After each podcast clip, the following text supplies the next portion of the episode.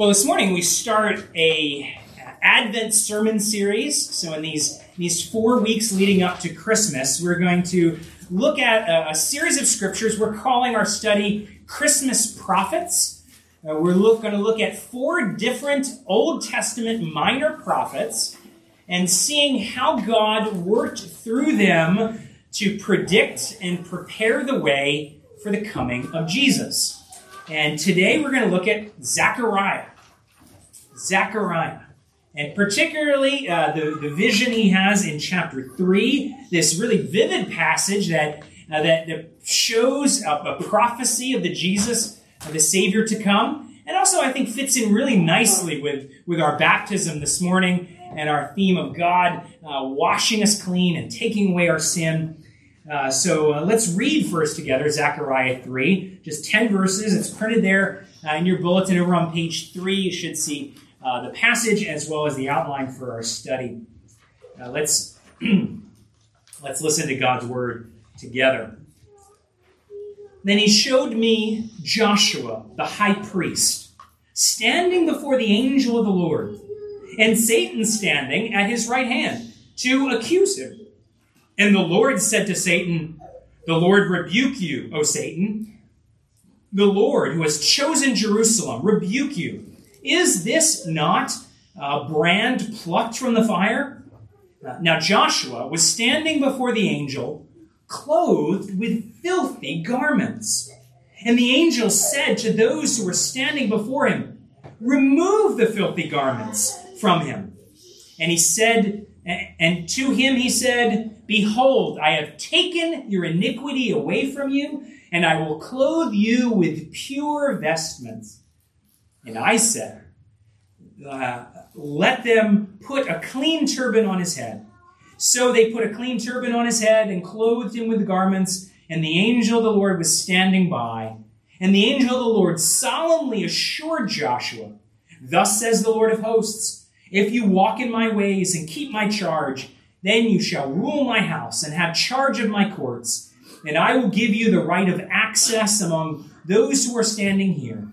Hear now, O Joshua the high priest, you and your friends who sit before you, for these men are a sign. For these men who are a sign.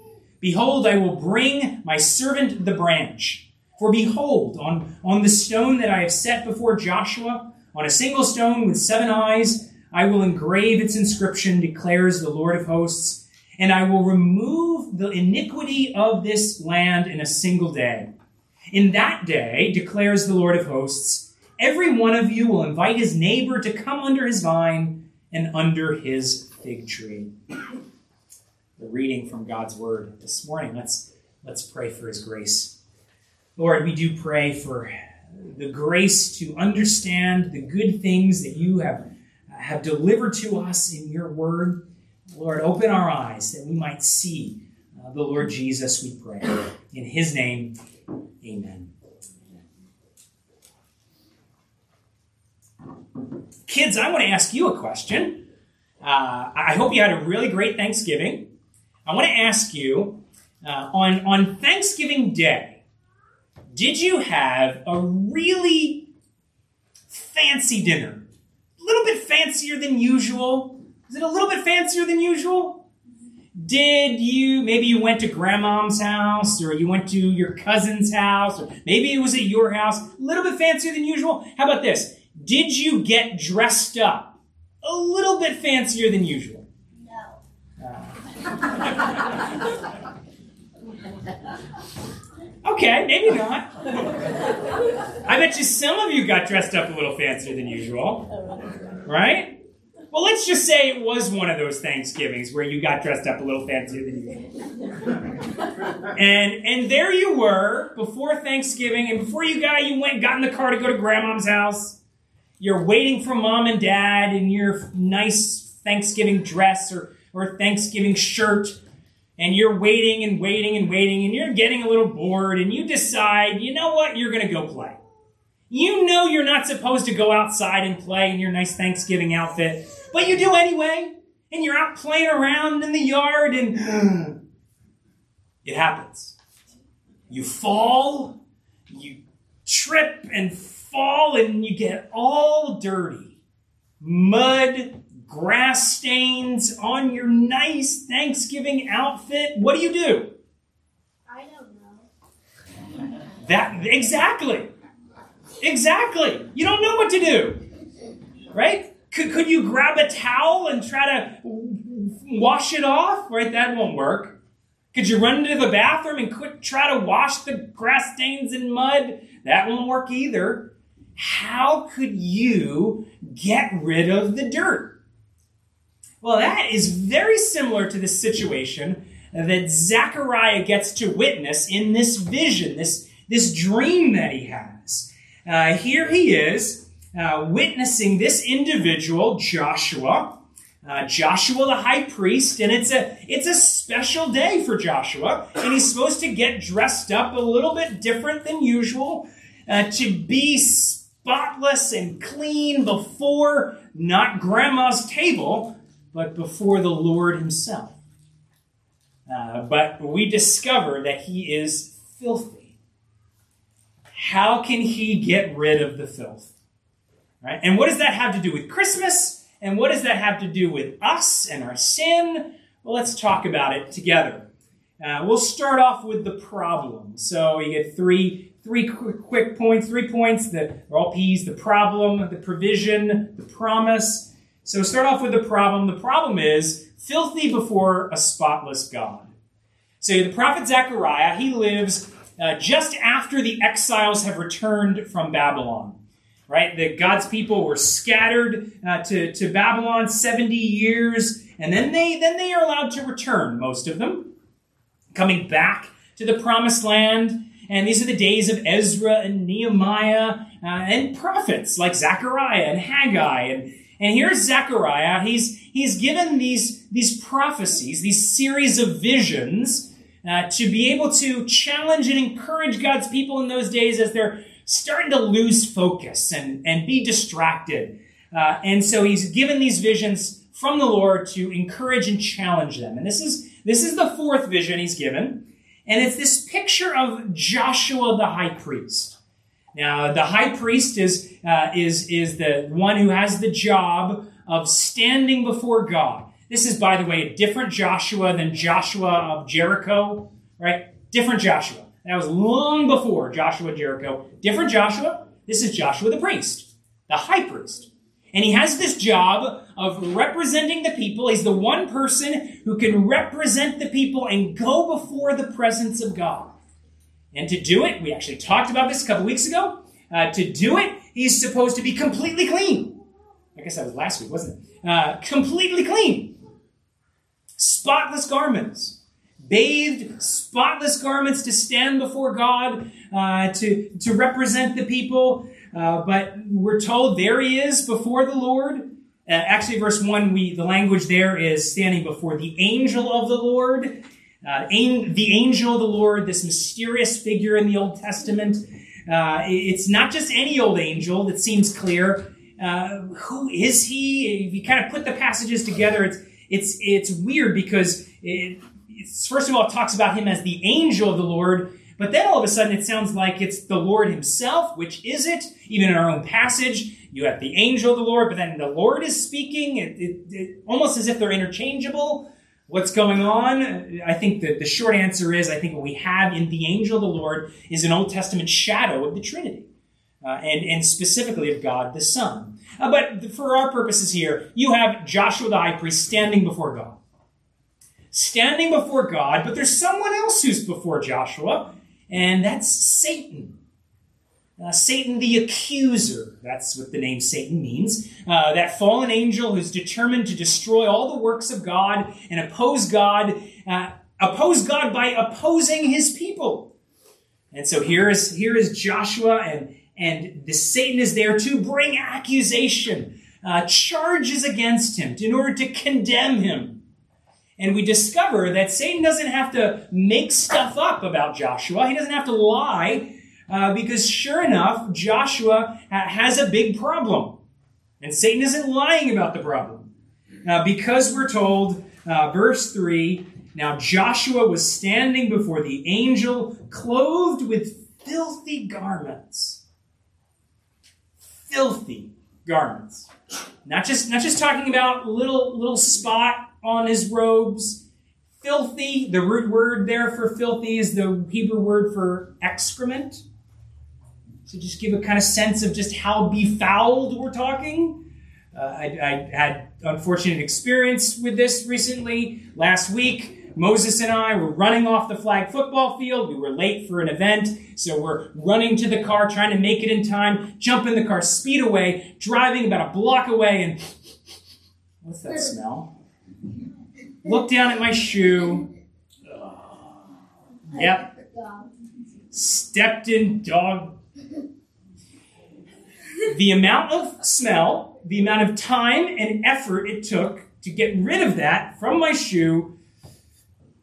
Why bring that up? To kind of give you a sense, not just intellectually, but even like of what we're talking about here. When we talk about Joshua, before the presence of a holy God. And, and, and this is a sense intellectually and, and in our gut of how filthy he appears. And, and it's not just a problem for Joshua. Uh, because, as every Israelite reading this prophecy would immediately get, the high priest, he represents the whole people.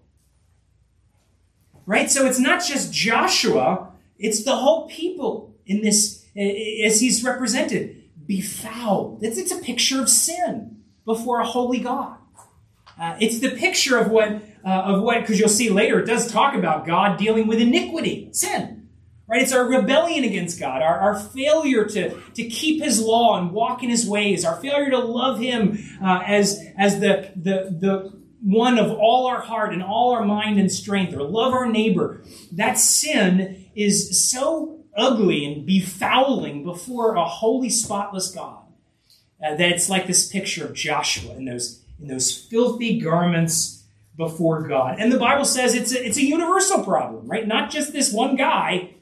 He, he represents all of us, right? We, we can say, apart from some miraculous rescue, we could say, that's me. That's me. That's that's that's apart from some rescue. That's how I stand before a holy God. Uh, and and that's why God would be absolutely just in condemning me. We can say to ourselves. Now, part of the problem why we don't normally think of our of sin as that bad is because usually what we're doing is we're we're comparing ourselves to to other people right? It's as if if you went back to that Thanksgiving morning uh, picture, it's as if uh, the you come in to with your stained outfit to talk to mom, uh, but your brother comes too, and and your your defense before mom is yeah, but mom, it's don't get mad at me because my brother is actually a little bit dirtier than me. It might sound good as you're looking at your brother, uh, but comparing it to the spotless clean uh, that God, that, that your mom intended you to be in, uh, it doesn't really matter if you're a little bit more clean than your brother, a little bit less dirty. And that's really where, where we start to get the, the, the really ugly nature of our sin. It's not by looking and comparing foul clothing with one another. It's by comparing uh, our sin with it with a spotless God. That's where it call comes uh, to, to, to head here with Joshua. So that's, you look at Joshua, you see, that's me. That's me. It was implied in our baptism this morning, right? Why would anyone need water? Because they're dirty. Outward picture of an inward sin problem. And it is, again, not just one individual this morning. We can all say, yeah, that's, apart from some rescue, that's me. Have you wrestled with this is what our sin looks like before a holy God? Problem. But God's provision. Right? It's got to be God who, who, does it, got to be God who rescues. And sure enough, that's what we have here with the, this vision. Uh, it's not Joshua who defends himself, uh, it's God. Well, verse 2, he begins, uh, he begins the defense uh, by saying that this Joshua is, is is a part of God's people. God is the one who's, who's rescued him. He compares it to a, a burning stick that's snatched from the fire. uh, before it's consumed. Uh, God has chosen, uh, chosen this man, chosen this people. God takes the initiative to rescue, which of course is our only hope if we're going to be rescued. It's not going to be us running in from the outside with our befouled clothing trying to think a, a, a paper towel is going to fix the job. We can't fix ourselves. God's going to have to do it, and God takes the initiative. In fact, you keep going, and it's God who does the great work of mercy. Verse 4 uh, And the angel said to those who were standing before him, Remove the filthy garments from him. And to him he said, Behold, I have taken your iniquity away from you, and I will clothe you with pure vestments. God takes the initiative, and how does he fix the problem? Right? Two stages. One, the filthy, filthy garments are removed, and then clean clothes replace it. Right? The filthy garments, right? Picture our sin and its ugliness and its stink filled befouledness before God. And God steps in and he takes them off. And not just that, uh, but he replaces them with the clean, spotless, holy righteousness that's not ours. It's what the Bible calls justification. Uh, God's saving work to deal with the guilt and stain of our sin. Now, first, God's got to remove the stain from it, from us so that we're, we're not counted as dirty before Him. Uh, and then He's got to reclothe us with a righteousness, a purity that's not our own, of our own making. And that's what God does uh, in saving us, in, in justification. That's how, uh, that's how we can be accepted and safe and welcomed uh, before a holy God. That's how Joshua gets to be safe. Right? That's why, that's why Satan has no case here. Right? Satan's bringing accusation, and it starts off, well, Satan's got a, got a really strong case. Look, he is filthy. But then God, God fixes it. And now, now Satan's got, he, he's got, he's got nothing. His whole case was filthy, guilty. And, but, but now he's spotless and Satan has no case. He can talk all day, but he's got nothing. And that is the good news of what God does uh, in saving us. Right? Even verse 8 shows uh, that, that Joshua and his priest friends here, it's a sign. It, it points to something bigger right? Kind of like our baptism, we said, was a sign pointing away to, to, to the real salvation. So this vision is a, is a sign. It points to the work that God does. It points to that work of God uh, to fix our problem. Uh, that God uh, takes the initiative, He removes the, the filthy garments of our sin and reclothes us with a, a holy righteousness that's not our own. That's our only hope that God would do that work for us. And that's the only way we could be right before a holy God. And, and if that God does that, then we are really, really safe uh, for eternity. Uh, Paul puts it this way in, in Romans 8. He says, uh, Who shall bring any charge against God's elect? It is God who justifies. Who is to condemn? It's God who justifies. Who's to, to condemn? Who's going to bring a charge? It's kind of picturing that same scene of Joshua and, Satan. And so now it's talking about those who are God's people, those that God rescues. And, and here, uh, who's going to condemn them? Right? If, if you're trusting in Christ, this is you. Who's to condemn you? Who's to condemn me? Uh, well, before we were like Joshua, and there was all kinds of things, all kinds of charges. But if God takes those filthy garments off, puts on uh, the righteousness of Christ, then, then there's, there's nothing. No one can bring any charge. Well, they could try, but nothing's going to stick. Uh, this is why, uh, if you have this righteousness, you have this removal of, of sin and clothing in new righteousness, then you are safe. You are safe before God, welcome before God as His child, His precious one, right now uh, when you stand before God at the final judgment, and every day in between. Because, uh, like Joshua the priest, there's no charge that can stand against you. If God does this work of cleansing, this work of removing sin and reclothing, which is why we ask that question well, how does this happen? How does this happen? How could God do this? Well, that's, that's the, the last point, what we call the promise. So we have the problem, filthy before a spotless God, the provision, the, the gift of, of justification, being reclothed. And here's how it's done it's the promise of a servant to come who will bring this salvation. Again, verse 8, uh, God says, Joshua and the others with him, the other priests, they're, they're a sign. They're a sign of one to come. One that, that the, here is described as the branch, right? Behold, I will bring my servant the branch. That might, now, might sound strange to us, uh, but in Old Testament prophet language, uh, that's speaking of the Messiah.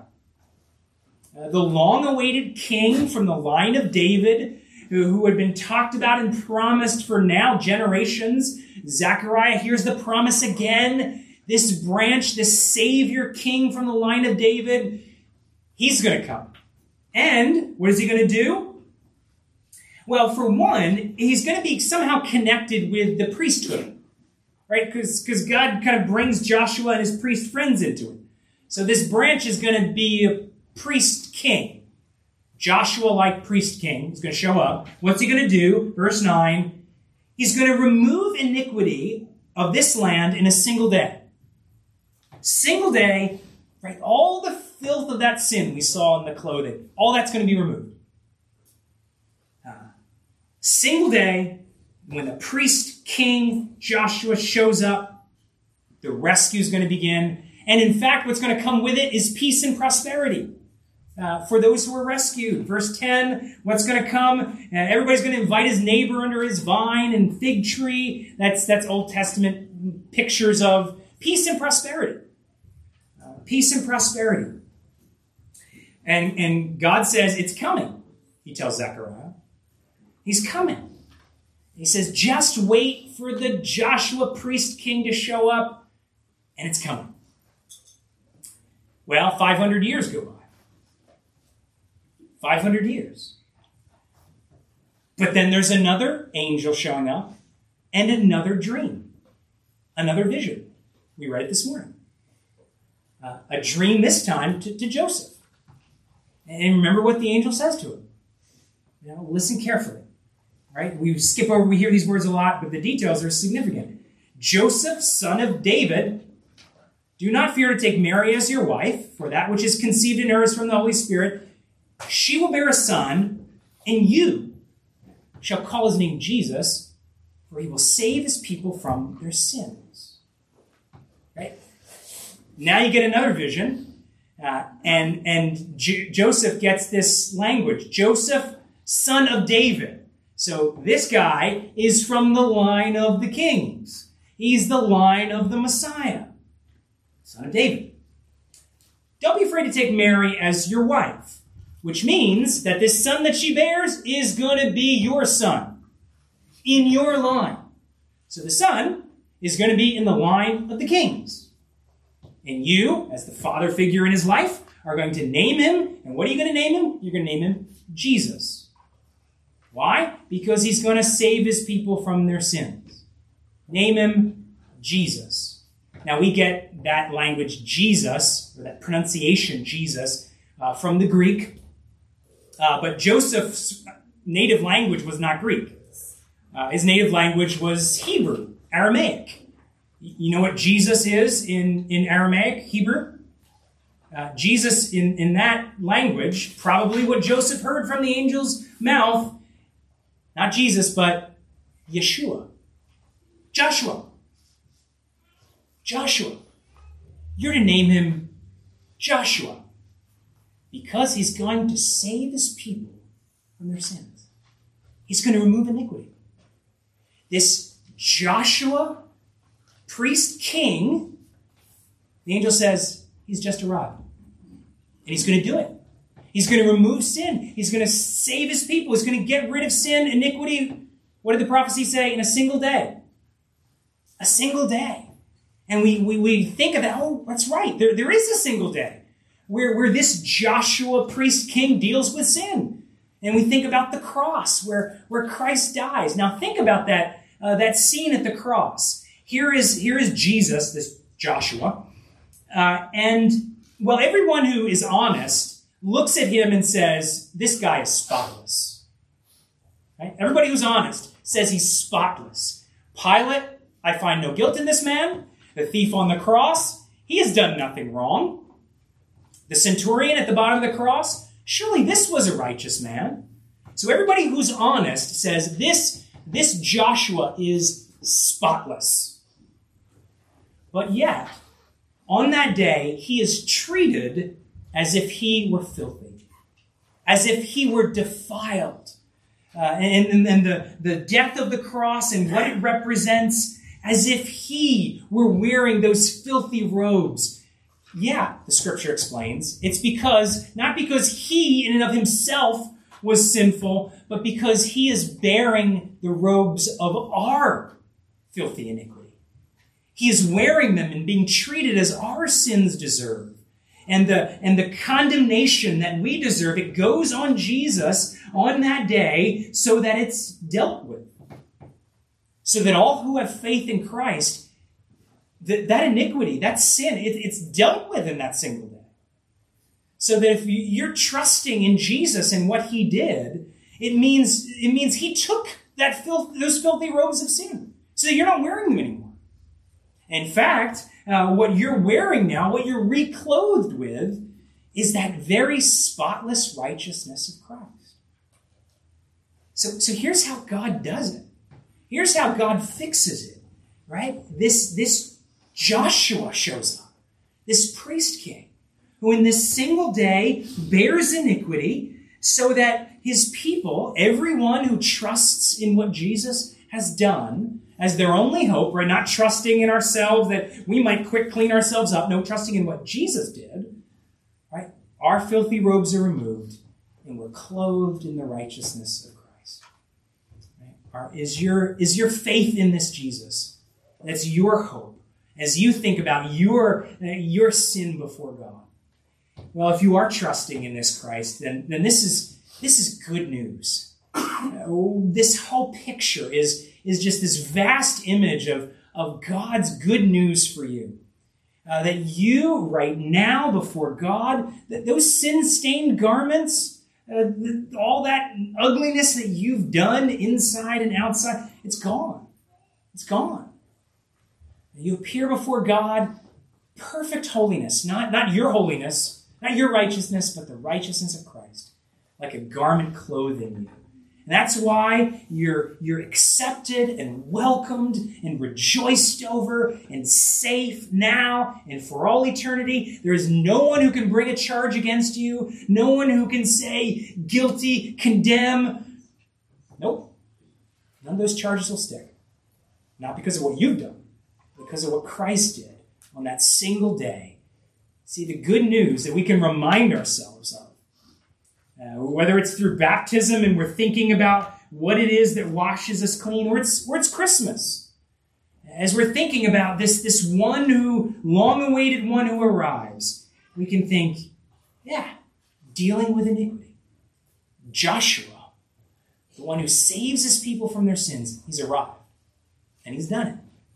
And, and what we receive is, is that, that peace and prosperity it begins now as we have a, a peace before God and the spiritual riches that, that are unfathomable and will transform the entire world when Christ returns. And it's all because this Joshua has arrived.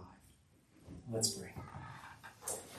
Lord, we do thank you for the good news of Jesus. We thank you that you've had mercy and shown love, your love, uh, in him. We pray that you would give us uh, eyes to see, a heart to believe, to rejoice, and, and then, uh, Lord, freed up that we would be bold uh, to walk in your ways and delight in who you are, uh, Lord, and reflect this good news to those around us. Uh, because what we could never do, you have done, and we praise you for it. And thank you. In Jesus' name, amen.